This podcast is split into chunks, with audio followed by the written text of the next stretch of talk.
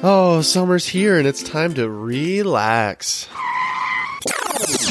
Hold on, wait. Summer's here, but we've got work to do. Hi, we're Brandon and Megan Giggling, and we help people begin their personal growth journeys. This summer, we're bringing you the Summer Growth Series two months of quick episodes packed with practical steps and advice you can use right now to jumpstart your growth journey. Already into personal development? Don't worry, there's plenty of good tips here for you too.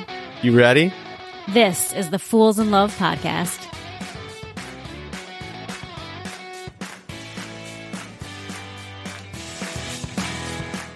Can you believe that it's the official start, episode one of our summer growth series? Y'all, I'm so pumped. I am so pumped to get this thing started. I think these quick episodes are going to be perfect to jumpstart your summer. I know a lot of times we look at summer and it's like, hey, let's just chill, y'all. Let's just take it easy. But we really want to give you some quick tips, tricks, and ways to really implement your growth th- throughout this summer season. Yeah, let's do this.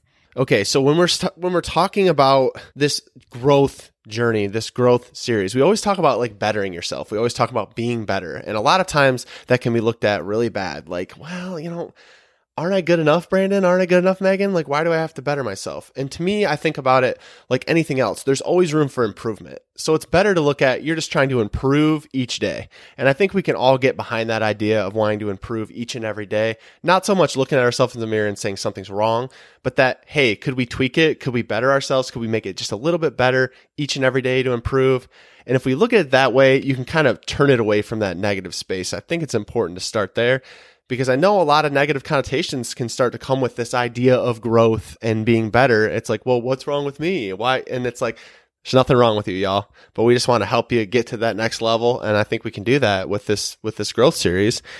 And when we were talking about this and planning for this, we kind of both came to the same idea of, well, then how do you actually get started with this? And what we both came to is you really have to be able to create habits to make this thing possible because we all have the best of intentions starting out, but without a plan, without putting those habits in place, it's just going to be really difficult to continue on this journey. Yeah, and I don't know about you guys out there, but for us at least, it seems like when we try to start something new, we're really, really great for like three days or three weeks or a certain number of time. But there always comes a point where it's like, eh, and you kind of fall off. And I think that really that's where you have to change it from just like this new thing that you're doing to a habit that you're just creating for all time. And I think it really starts with that mindset shift because it's when you change from like a let me start this new thing and see how how I do and kind of almost give yourself like this back of your mind permission to not let it be something and when you get rid of that mentality and just create yourself a new habit that you know is as easy as breathing, that's where the magic happens. That's when you can really start to create something that will last longer than those three days or th- three weeks or three months. Yeah, you're right. You always give yourselves that easy out. You're like, well, you know, I want to do this. I want to almost dip my toe into this just to see how I like it, just to see how it feels. But, you know, if it doesn't work, that's fine too. And that idea, that thought pattern is never going to work long term because you're already, like Meg said, giving yourself the scapegoat, giving yourself the easy out. And I think the most, one of the most important things when you're looking at this, I won't say the most important, is looking at the time. Like, do you, well, let me stop myself there. I was going to say, do you have the time? I'm telling you right now, bad way to look at it. Will you be able to prioritize the time enough in your life? Are you willing to prioritize the time enough in your life to make this thing happen because it's great to say that I want to get my fitness in order, that I want to eat right, that I want to do this or that. But do I actually have the ability and am I willing to prioritize the time to be willing to go on an eight mile run? Am I willing to figure out how to educate myself to cook the right way and buy those right ingredients and take that time to go to the store and buy those things and then meal prep and everything else that comes with that. And whatever the thing is that you're looking at for yourself, you got to make sure that you're planning out the time to actually make that happen. Yeah, it's all about taking that routine of your daily life, the routine that you already have in place, and tweaking it so that there is some space for whatever you're trying to work on next because your your habits they have to have space. You can't grow a new habit if you're not going to allow yourself the time and energy and ability to really put that somewhere in your schedule. So it starts there. It starts with the tweaking of what you're normally doing to allow that freedom to en- introduce something new. And maybe that new habit, by the way, is like five minutes, but you still have to plan for that five minutes, right? You, you can't find that time from nothing. So what's going to move around? And that's where you start. Yeah. And I think about for us, like when we were just even talking about the idea of this episode and giving you guys these tips of, of what to do, for us, I was like, well, what did we do? How did we get to the place? And what do we still do to this day that makes that possible? And what we always have done since the start of this growth journey is putting things on the calendar, is mm-hmm. planning it out. And even if we didn't have a printed out calendar in front of us, me and Meg intuitively knew amongst each other, we defined when that time was going to take place, what we were planning on doing, and we still actually audibly speak it to each other a lot of the time just to hold each other accountable to the fact that that's going to happen. Because you'd be amazed at how easy it is to let things fall off when you don't have anything in front of you and when you've told absolutely no one. Yeah. So we'll give you just a real practical real life example of what we're going through right now. So for a while, our running routine had just fallen totally, totally off. Like neither one of us were on top of it. But in the last few weeks, we've been really trying to get back on track. We're trying to recreate the habit that we lost when we went through the move and everything else. So in order to recreate that habit, I've had to be like, listen, Bran, I, to like tomorrow morning, I'm running. So I need you when you wake up to make me get out of bed. I need you to not let me sleep in. Like, even if I'm like, nah, I don't want to, uh, I'm so tired. Please, like, help me do this. And it's not that it's up to him, but it's just like, if I even say that to him, then I know that I have to get my butt in gear in the morning. Like, if I've even said that I'm going to do it, then it's almost like makes me need to do it because whether or not he has to use his own little words in the morning to help me isn't the point. The point is that I've spoken it to him and said, this is the plan. So now I've got to come up with a way to get that plan done.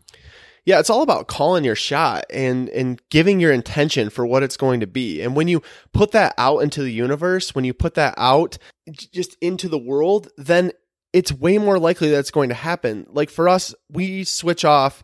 We're on fitness for us because it's a big part of our core of our growth journey, but we switch off days for when we're going to run. So I know that if tomorrow's my day to run and I don't do that, it's going to be really difficult for me to get back on track. And it's probably going to be days for me to get back on track if I don't get up and do that. And like Megan said, for her, I'm not necessarily going to say, well, what were you doing? Like, it's not a negative thing. Like, oh, Meg, why didn't you get up? Why didn't you? Now I could do that because she used me as an accountability person with that.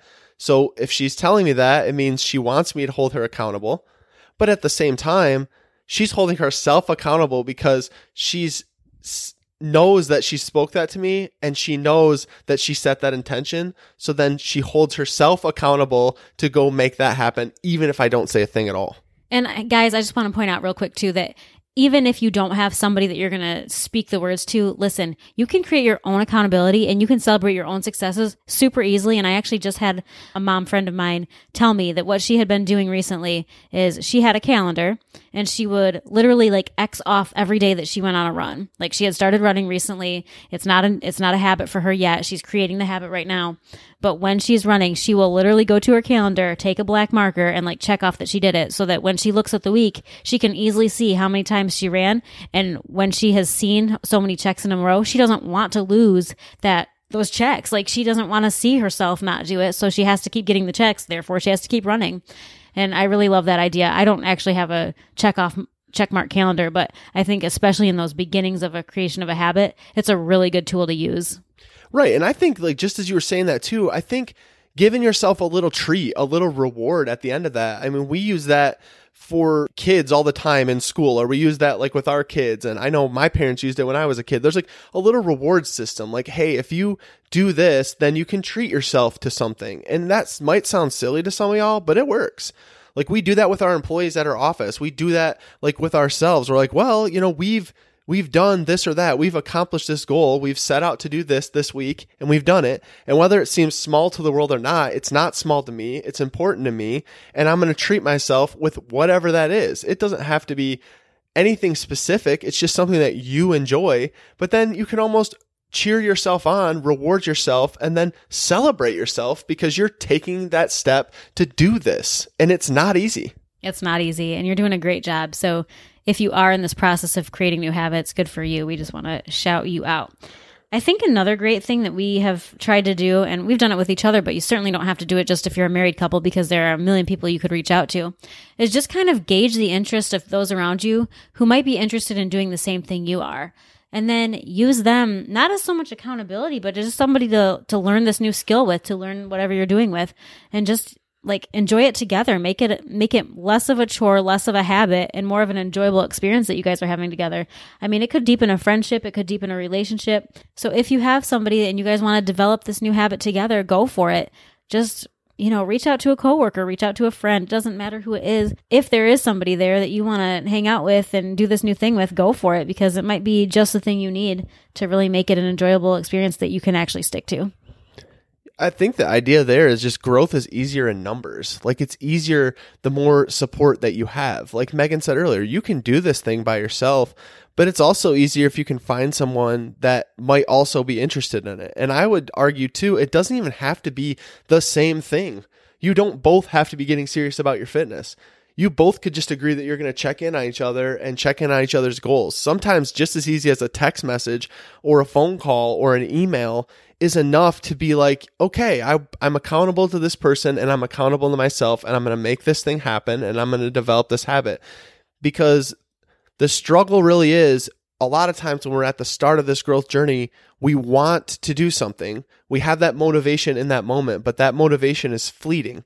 Because what happens on the days when you don't want to do it? But if you have someone who's checking in with you, or you have a way to check in with yourself and reward yourself, then it's easier to then get that goal accomplished and keep on the right track because it's so easy to fall off. It just is. If you couldn't tell, we're really big on the whole accountability thing. right. And then I think the other thing with that is I struggled with this, this so much, y'all. So I'm going to laugh for a minute. But when you start on a journey to better yourself, be very careful that you don't choose 10,000 things that you want to better at the same moment.